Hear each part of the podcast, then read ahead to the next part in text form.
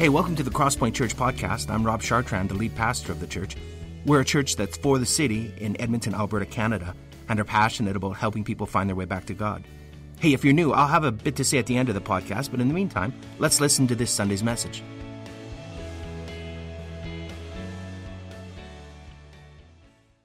Morning. For those of you who are new, uh, my name is Rob. I'm the lead pastor here at Crosspoint, and we're just so glad that you could be with us this morning.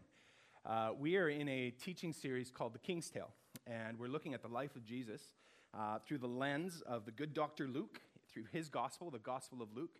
And uh, we've been tracking along through this story for the last uh, uh, number of weeks. Uh, actually, a couple of years, really. Took a couple breaks along the way, but we keep coming back to it because it's so good, the story of Jesus. Um, today, we're going to look at a parable that Jesus teaches, and it's found in Luke's Gospel, chapter 8, starting at verse 4. So, I'm going to get you to pull out your sermon notes if you got those in the bulletins, or uh, if you have a Bible, digital, paper, um, memorized, whatever. Uh, let's pull that out. And uh, I'm just going to start today by reading this parable that Jesus taught. And it starts at Luke chapter 8, verse 4. And here's what he said While a large crowd was gathering and people were coming to Jesus from town after town, he told this parable. A farmer went out to sow his seed, and as he was scattering the seed, some fell along the path and was trampled on, and the birds ate it up. Some fell on rocky ground, and when it came up, the plants withered because they had no moisture. Other seed fell among thorns, which grew up with it and choked the plants. And still other seed fell on good soil, and it came up and it yielded a crop a hundred times more than was sown. Now, when he said this, he called out, Whoever has ears to hear, let them hear. Now, his disciples asked him what the parable was meant, and he said, The knowledge of the secrets of the kingdom of God has been given to you. But to others I speak in parables, so that though seeing they may not see, though hearing they may not understand. This is the meaning of the parable. The seed is the word of God, and those along the path are the ones who hear. And then the devil comes and takes away the word from their hearts, so that they may not believe and be saved. Those on the rocky ground are the ones who receive the word with joy when they hear it, but they have no root. They believe for a while, but in the time of testing, they fall away. And the seed that fell among the thorns stands for those who hear, but as they go on their way, they are choked by life's worries, riches, and pleasures, and they do not mature. But the seed on good soil stands for those with a noble and good heart who hear the word, retain it, and by persevering, produce a crop. This is the word of God. Let's pray together. Thank you, God, that you are for us, not against us. And we thank you that your desire is to change us from the inside out. And thank you that you've given this word to us today that uh, we might become more like you and that our lives might be full of abundance. We pray our hearts would be open and pray your spirit would speak. We pray these things now in Jesus' name. Everyone said, Amen. Hey, how many of you have ever heard the term bumper crop before? Anyone ever? Anyone? Anyone heard that term before? A bumper crop? Um, it's. Uh, I, am kind of familiar with that. I, I, married a farmer's daughter, so um, I, I, have heard the term before from Saskatchewan. Represent.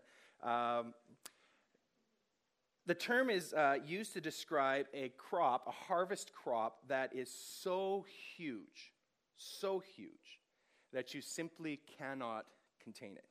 Uh, so, your barns, your bins, your silos, whatever you're hoarding your grain in, uh, they're just simply full so much that they're just overflowing. Uh, you've got more grain than you absolutely know what to do with. Uh, but I've always wondered why is it called a bumper crop? I mean, what does it have to do with bumpers? You know, like a, there's like bumper of a car. Where, did, where does the term come from? So of course I had to Google it. I'm big on etymology, so I had to look it up. And and it turns out the the term comes from uh, like 200 years ago. It's a very old term. And, and back then, a bumper was a glass of wine that was filled to the max, to the brim, and that was overflowing. Uh, so, you know, they would ask for a bumper of wine and they'd get a full glass. Well, it turns out the, the, the, word began to evolve and it started to be used to describe other things. So, Charles Dickens at one point called a full house, a full theater, a bumper, and eventually it found its way to agriculture. And that's where the term bumper crop comes from. You can file that under Useless Trivia 101. You're very welcome. Well, today we're talking uh, about a parable that Jesus taught, and he's talking about how to experience a bumper crop of faith. He's describing how, how we can have a faith that is flourishing. And in the, in the parable, you will have noticed that he talks about a, a faith uh, producing a crop that is 100 times greater than what was sown. Imagine that. Imagine taking one seed of an apple, planting it, and suddenly having 100 apples. That is a bumper crop. So here's the question this morning is what if you could have a bumper crop faith? What if you could experience a transformed life that flourishes? Not one that's just surviving, right? But one that is ultimately is, is thriving. That's what we're going to be exploring today. I want to talk to you today about spiritual flourishing. And to get there, I want to look at three questions that are just kind of bubbling to the surface, that are, that are emerging from the parable that we've just read. And the three questions are simply this Number one, what is flourishing? Number two, what hinders flourishing? And number three, what ultimately enables flourishing?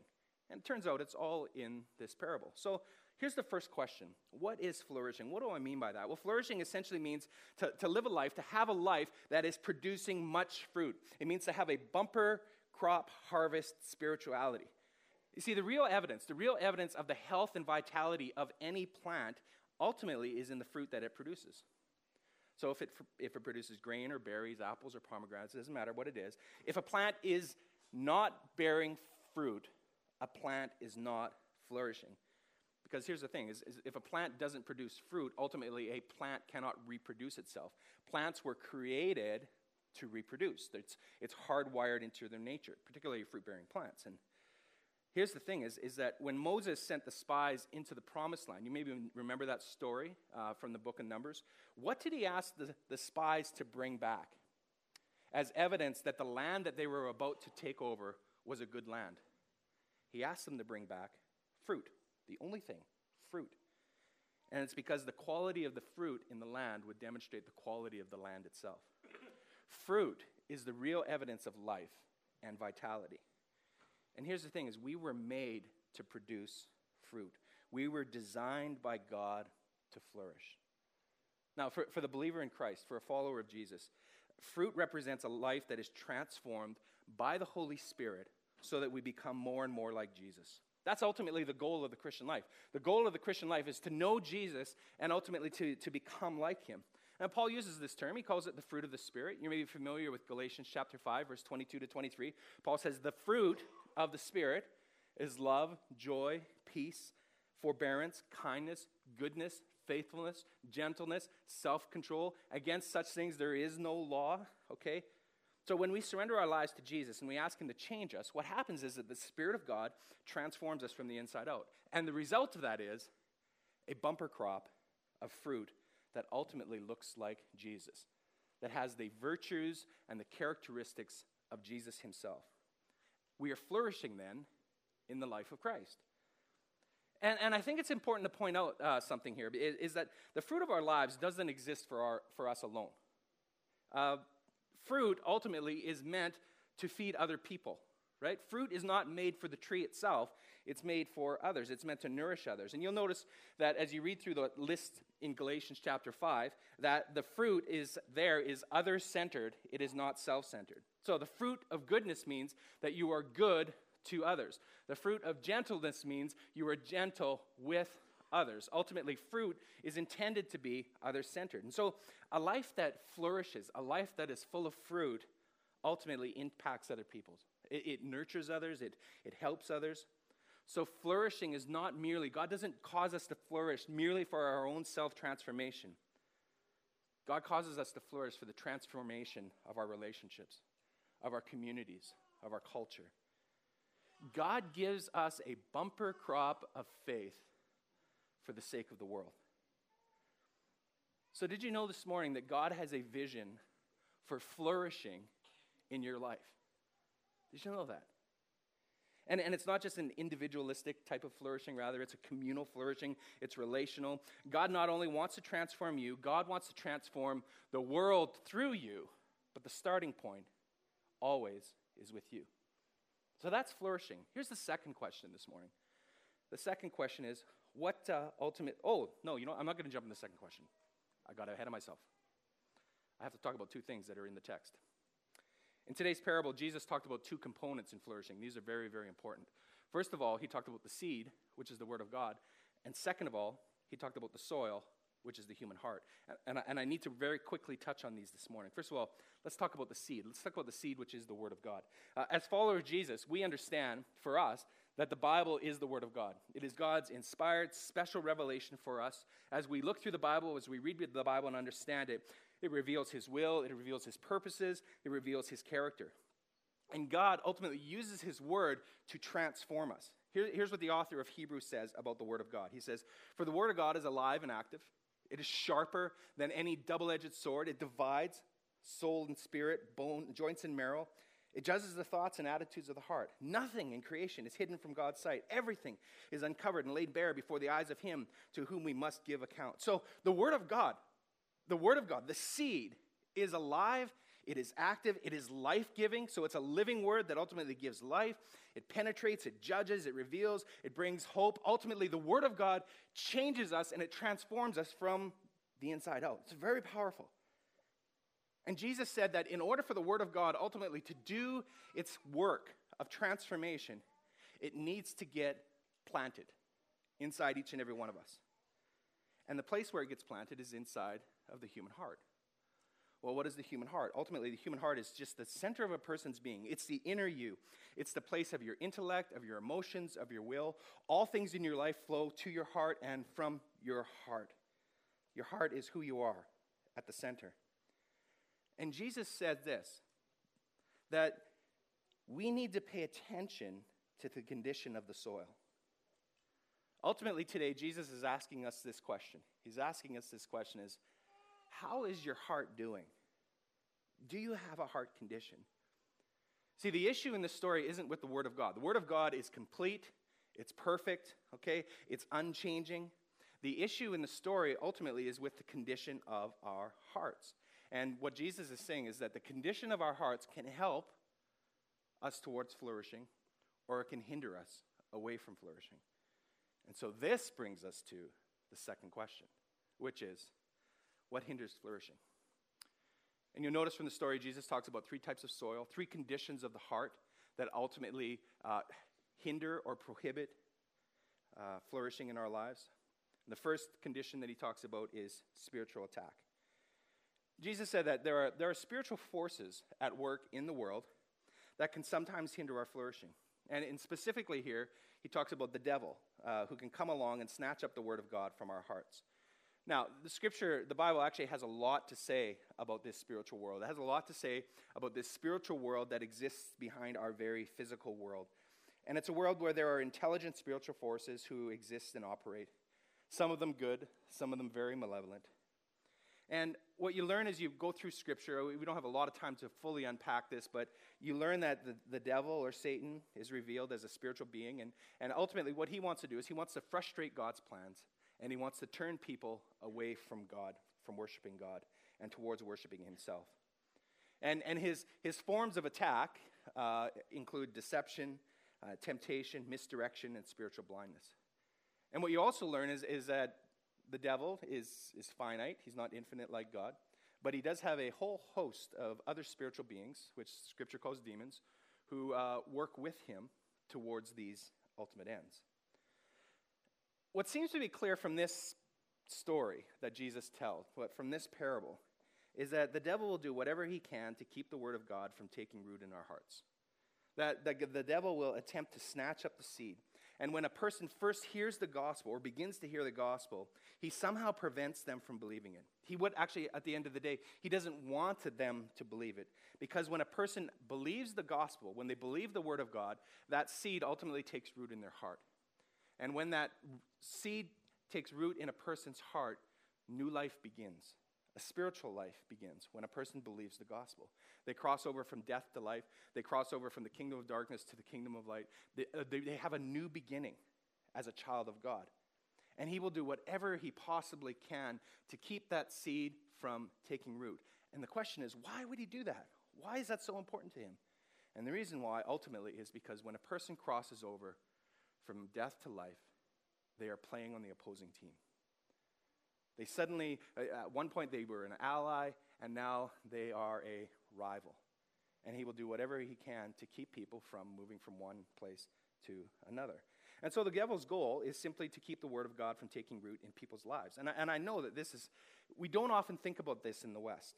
Okay, we, ours world is a very natural world, a very physical world, a world of very tangible, practical, solid things that we like to measure, and those are, for us is the real world. And so the idea of a spiritual world, a world behind our world, I know that this is very difficult for us to, to get our heads around in, in many ways. Um, and I'm, I'm going to spend a lot more time on this in a couple of weeks here. So I, I said that last week, I'm saying it this week. In a couple of weeks, I'm going to unpack this a lot more in detail, okay? But it's enough to say that Jesus himself believed it, and taught about it. There is a world behind our world. And the devil's goal is simply to keep the word from taking root in people's hearts. So the Apostle Paul said the same thing. You read it in uh, 2 Corinthians 4 4. We'll just pull it up here real quick. Um, here's what Paul said. Uh, he said, The God of this age has blinded the minds of unbelievers so that they cannot see the light of the gospel that displays the glory of Christ, who is the image of God. What we can take away from this, friends, is that, that every day we are immersed in a spiritual battle whether we see it or not, whether we believe it or not, there is a spiritual battle that is happening behind the scenes. And within that battle, the goal ultimately is to keep the Word of God from taking root in our hearts. So that's one of the that's first thing that can hinder our spirituality. Here's the second trials and testing. Trials and testing keep in mind, Jesus is speaking to a group of people here who lived in a very hot, arid, desert region. Okay, so in that environment, in order for plants to survive, roots, uh, plants, their roots needed to go down really, really deep. Rain came very seldom, and so plants had to draw moisture from deep within the ground. And so if plants were planted on shallow ground, they just wouldn't survive. When they began to feel the heat, they would wither up and die. Similarly, what Jesus is saying here is that some people's faith won't survive the heat. He's saying at first they, they experience it with, uh, with great joy, right? They begin the journey as enthusiastic beginners. They're, they're, they're quick starters, they're early adopters. But once the heat gets turned up, he says some people abandon their faith. And not long into their spiritual journey, they experience testing and trials. Listen, if, if you're here today and, and you're an old believer in Christ or you're a new believer in Christ, I need to say to you, in this life, you will experience many tests and many trials for your faith. This is, this is part of the journey. We are not going to sell you at Crosspoint a gospel that says everything's just going to be great. You know, a Pollyannish view of Christianity is like, just accept Jesus into your heart and life is going to be perfect until the end of your life. That's not true. That's not what the Bible teaches.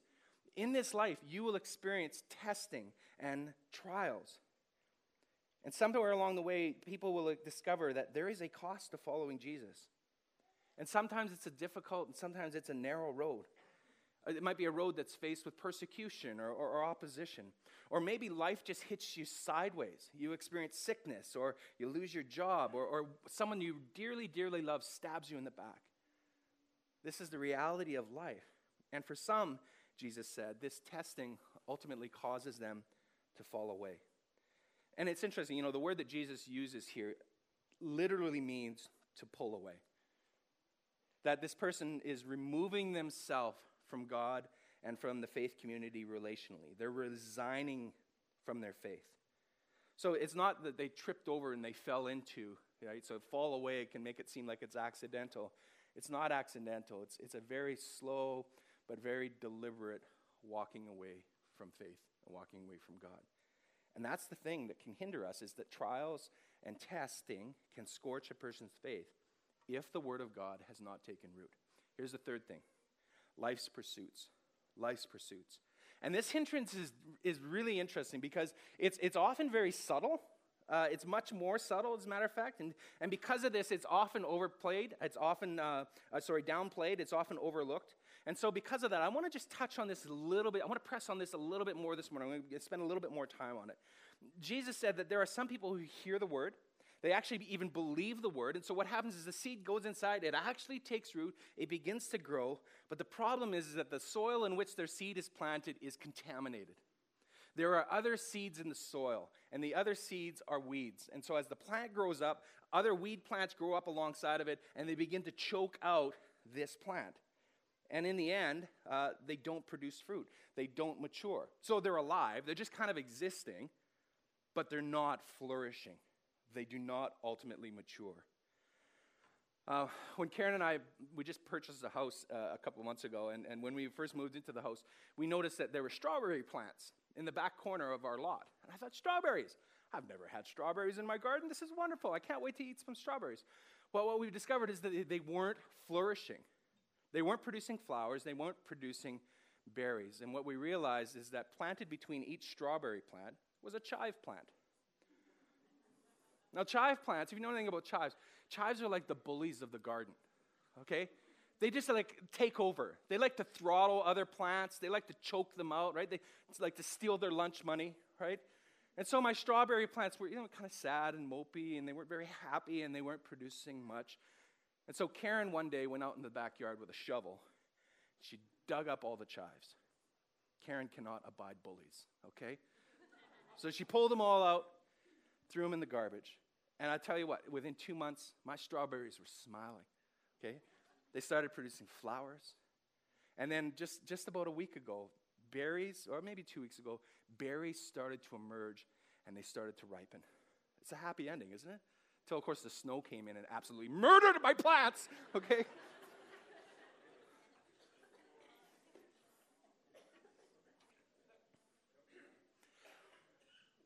What is it that chokes out the Word of God in our lives? Jesus lists three things worries, riches, and pleasures. I think everyone here has experienced worry to some degree. How many of you ever been consumed by worry? How many of you ever experienced like deep, paralyzing anxiety? I mean, how many of you know that, that worry can sometimes choke out your faith? Okay? But Jesus also says that riches can strangle your faith. Now, to be clear, Jesus isn't necessarily against having riches. Okay, there are many men and women in the Bible who had significant wealth Jacob, Job, David, Solomon, just to name a few. What, what Jesus has in mind here is when you make riches the pursuit of your life. You see, see, the Bible uh, has a lot to say about the danger of pursuing money. It says that the love of money can be the root of all kinds of evil. Jesus himself taught that the greatest rival for your heart's affection in this life will be money.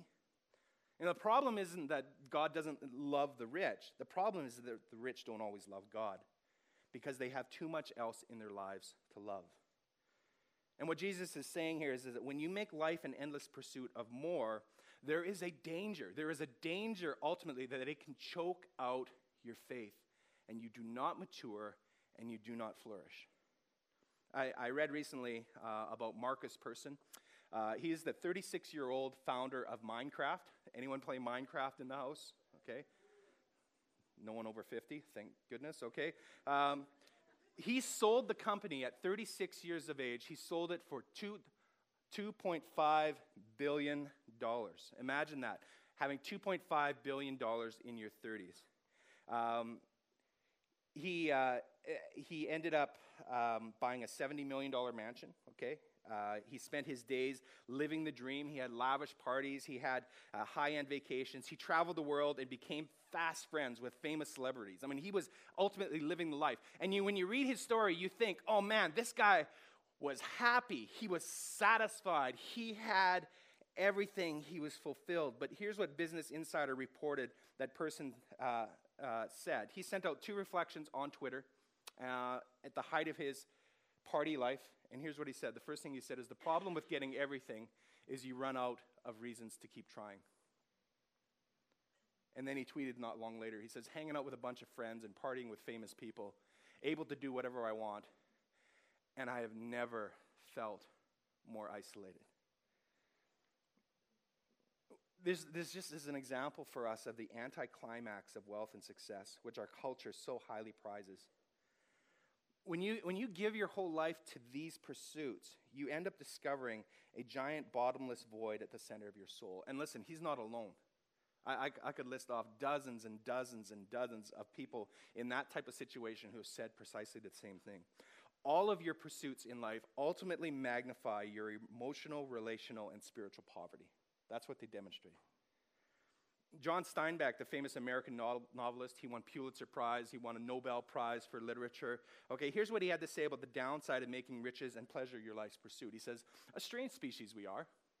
We can stand anything God and nature can throw at us, save only plenty. If I wanted to destroy a nation, I would give it too much, and I would have it on its knees, miserable, greedy, and sick. Money can choke out our faith. But you know what? Pleasure can also choke out our faith. Now, pleasure, again, pleasure is not necessarily a bad thing. Jesus drank wine, Jesus went to parties, Jesus ate really good food and had spent time with very close friends. Jesus experienced pleasure, but here's the thing is Jesus was not defined by pleasure.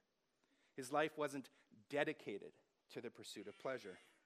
And when our, when our lives are defined by chasing pleasure, we are in danger of making pleasure an ultimate thing. And when this happens, pleasure has the potential of becoming an idol. An idol is a good thing that becomes a God thing. And in the end, it becomes a bad thing. And what I've discovered is that pleasures, of course, can include more than just food or drink. Um, let, me, let me just get very practical here and let's talk about our culture and the culture we're living in today. Um, in, our, in our culture, one of the ways that we pursue pleasure is through epic experiences, okay? Many people have a, a bucket list of things they want to see or they want to do before they die. Of course, as believers in Christ, death is just a veil, and we get to live forever on a new heaven and new earth, and we can have those experiences anyway. Just saying. But anyway, many people have a bucket list of things that they want to experience before they die. And, and we're constantly chasing after Instagram worthy experiences. This is the culture we're in, right? We're led to believe that if we're not having these epic experiences, that somehow we are less valuable, we are less worthless, we have less significance in life. And then when our friends post pictures of their epic experience while we're sitting at home on the couch eating Doritos, okay, we go through a bout of depression, right? We experience a little bit of FOMO, right? A little bit of fear of missing out, right? Because we're not having these epic experiences. And there are many scholars who would say that we are living in an age of what is known as the experience economy. There's actually a great book called The Experience Economy. I encourage you to read it. It's just brilliant. So, when we're in our culture, when we are going shopping, okay, we are not simply buying commodities. We're not simply buying goods and services. In our culture, when we go shopping, ultimately what we are paying for now are experiences. Smart, successful companies know that they are not just selling you a product, they are selling you an experience. So when you go to Starbucks and you buy a coffee, you are not just buying an overpriced cup of coffee, okay? You are buying an experience. When you go to a nail salon and get your nails done, not that I've ever done that, but if you ever go to a nail salon and get your nails done, you're not just paying for paint on your fingertips, you are paying for the salon experience. Most of the stores the, in the mini malls that used to sell commodities no longer sell commodities anymore. Go and look at them. See what they're offering. Ultimately, at the end of the day, what they are offering us are experiences. We're buying experiences. We are an experience driven culture. And I wish I could dive into this more. Maybe I'll do a series on it at some point. But one of the greatest values we have in our culture today is experiencing life. Did you notice that in the Alpha video at the beginning that we watched today? It was all about experience. Experience is the new commodity, it's the new pleasure that everyone just has to have. Now, when I consider this, okay, when I consider this, I'm just wondering, I'm just wondering, how much does chasing after experiences in my life ultimately choke out the Word of God and keep it from thriving? Because there's a danger, Jesus says, in the pursuit of pleasure. It can hinder our faith. All right, here's the final question. Ultimately, then, if that's what hinders flourishing, what is it that enables flourishing? And Jesus said that the best soil for flourishing is a good and noble heart. The idea here is, is that it's a heart that's prepared to receive the Word of God. It's a, it's a heart that ultimately wants to do the right thing. It's a virtuous heart, an honest heart, a fair heart. This is the kind of heart, Jesus says, that ultimately will lead toward flourishing. But here's the question what does that heart look like? Fortunately, Jesus gives us the answer within the text. He says this heart, this good and noble heart, essentially has three practices. Number one, it hears. Number two, it retains. And number three, it perseveres. Let me talk about these very quickly. First of all, let's talk about the hearing heart. Hearing ultimately means your heart, a good and noble heart, receives the word. Here's the thing if the seed doesn't get planted in our hearts, the seed of the Word of God will never grow. The heart must first receive the Word of God. It's the starting point. It's the starting point for our faith journey. And this is why we need to have, as believers in Christ, a regular, consistent diet of the Word of God. This is why we come here. This is why we come here on Sunday mornings. We come to worship together and to ultimately to receive the Word of God into our hearts that it might grow and our lives might flourish. This is why we encourage you as, as, as cross pointers to practice the spiritual disciplines, to get into the Word yourself, to read it, to live in the Word and allow it to live in you ultimately. This is why we encourage you to, to be in home groups, to be in community with other people who are going to share the Word together, who are going to encourage one another in the Word. The Word has to be planted in our hearts. We have to hear it. A good, noble heart is one that hears the Word of God. And remember, what we've learned already is that the devil will do whatever he can to keep the Word of God out of our hearts. But as it turns out, one of the key weapons that we have in spiritual warfare, warfare is the Word of God. You read the, the key passage on spiritual warfare, Ephesians chapter 6, you get to verse 17, and what it says is one of the weapons we have for defending against the enemy is the Word of God, which is the sword of the Spirit. The Word of God is a weapon against the enemy and his assaults. But we have to hear the word, we have to receive it. That's the starting point. But second, Jesus also says we have to retain it. We need to retain it. It's not enough to simply hear the word. A good and noble heart will, will hold on to it. And what's in view in here when Jesus talks about retaining is more than knowledge retention, okay? So you can you can read uh, or recite John 3:16 in seven different languages backwards, or you might know the meaning of obscure theological terms like homologoumena. Okay, uh, but it's not about having an academic understanding of doctrine. It's not about having an academic understanding of Scripture. That's not what's in mind here. What's in view here is keeping the Word inside of you. It's embracing it. It's holding on to it. It's something that you value and that you hold closely. And it also carries this idea of living in the Word and allowing the Word of God to live in you. So, to, in the Jewish mind, to, to know the Word, to really understand the Word, meant that you lived it out, you put it into practice. This is why James chapter 1, verse 22 says this it says, Do not merely listen to the Word and so deceive yourselves, do what it says. So, to flourish, you need to retain the word. And what that means is to take the word, to hold on to it, and to live it out, to ultimately to apply it. We need to retain the word. And here's the final thing of what a good and noble heart does. Ultimately, a good and noble heart perseveres in the word. See, it's not just how you begin your journey that matters. Ultimately, it's how you finish the journey. And a good and noble heart perseveres in the word. And, and what you hear in the story, of course, is that there are some people who abandon their faith when they're facing trials and testing. But the thing about a noble heart is a noble heart perseveres. It keeps on keeping on. You see, some people, they go through the fire and they become bitter, but there are other people who go through the fire and they become better.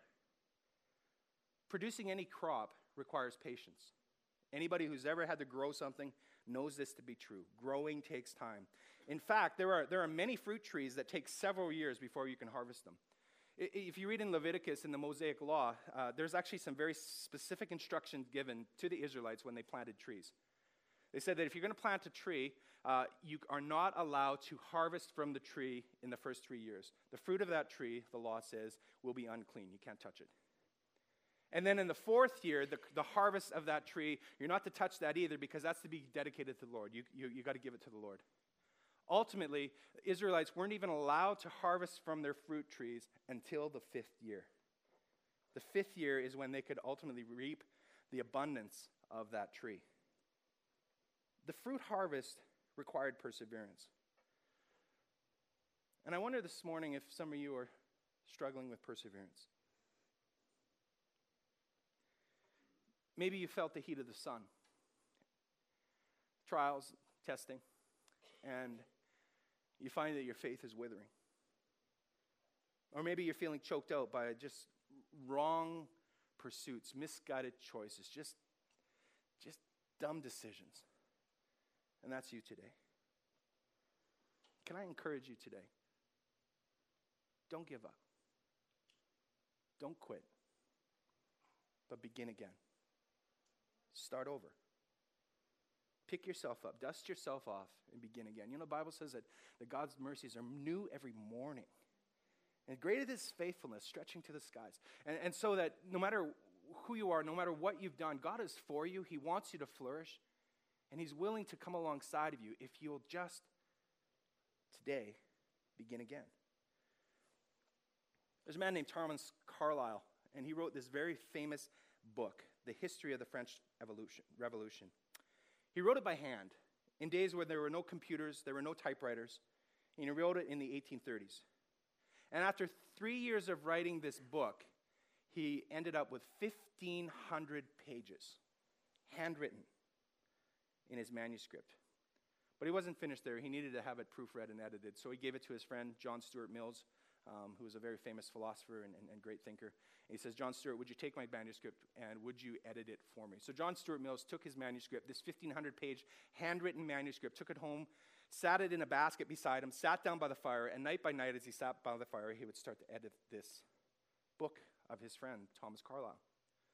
Well, as it turned out, uh, J.S. Mills went away on vacation and he left the basket beside his chair. And while he was away, the maid who was in the house thought that it was just kindling for the fire. And by the time he came back from vacation, the entire manuscript had been completely scorched, had been completely burned out. So he went back to his friend and he said to him and told him the story. And Thomas Carlyle, when he found out about this, he just sunk into a deep depression. He drew the blinds in his house, he sat in darkness, and he refused to eat. He sat in darkness for three weeks. And finally, one day, he opened up the blinds of his house and he looked out his window and he saw across the street a man there who was repairing a wall. It was an old wall that had fallen down in front of the church. And so every day he started putting this wall back together, brick by brick by brick. And Thomas Carlyle did nothing. He would do nothing else. All he would do every day was just sit, stare out his window, and watch this man repairing the wall, brick by brick. Until finally, at the end of the uh, several weeks, this wall was completed. And Thomas Carlyle thought to himself, if he can rebuild that wall brick by brick, I think I can rebuild my manuscript page by page. And so he began again. And page by page, he went through it and he wrote it, and it was even better. And he finished the history of the French Revolution within two years. And it's, it today is a classic of historical literature. It's a brilliant work. Today, you can begin again. And God invites each and every one of us into a journey of perseverance where we allow the Word of God to take root deep in our hearts, to deepen our faith, and to transform us brick by brick by brick every single day. Friends, if you want your life to flourish, if you want to experience a life of abundance, a bumper crop faith, it requires daily just doing it, brick by brick by brick. And Jesus invites each and every one of us into a life of perseverance to per- persevere. And maybe for you today, it just means you got to begin again. And that's okay. Begin again. His mercies are new every morning. Let me end with this question for each and every one of us today Who do you want to be in five years? What kind of a person do you want to be? What kind of a legacy do you want to leave behind? Fruit trees can't be touched for five years. if you were to set the clock for your life five years into the future, what kind of a life do you want? And Jesus offers for each and every one of us a life that flourishes, a bumper crop faith. And that's his promise to us. Can we pray together? Let's pray.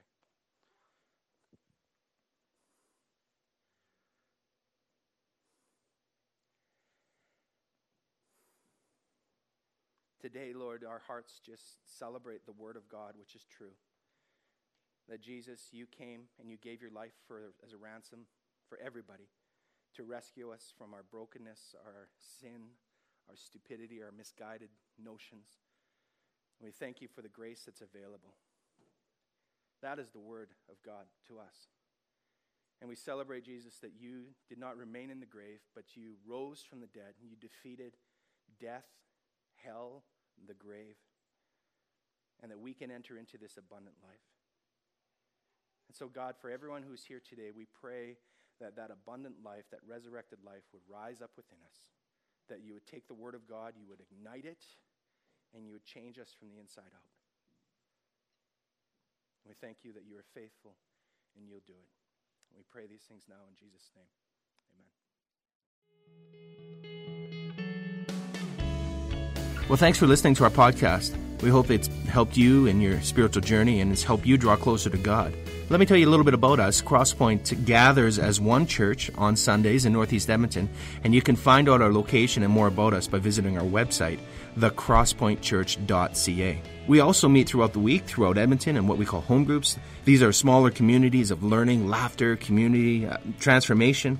We, we think that the journey of faith was never intended to be an independent exercise. It's, it's something that we do together. So please visit our website and find out how you can get connected to a home group near you. If you listen to our podcast regularly, why not make it shareable? You could like us on iTunes or share our podcast with other people. But more importantly, we hope you will get connected with other people and talk about what you've learned. Again, hey, thanks for listening. We pray you'll experience Christ's love in a very real and profound way this week.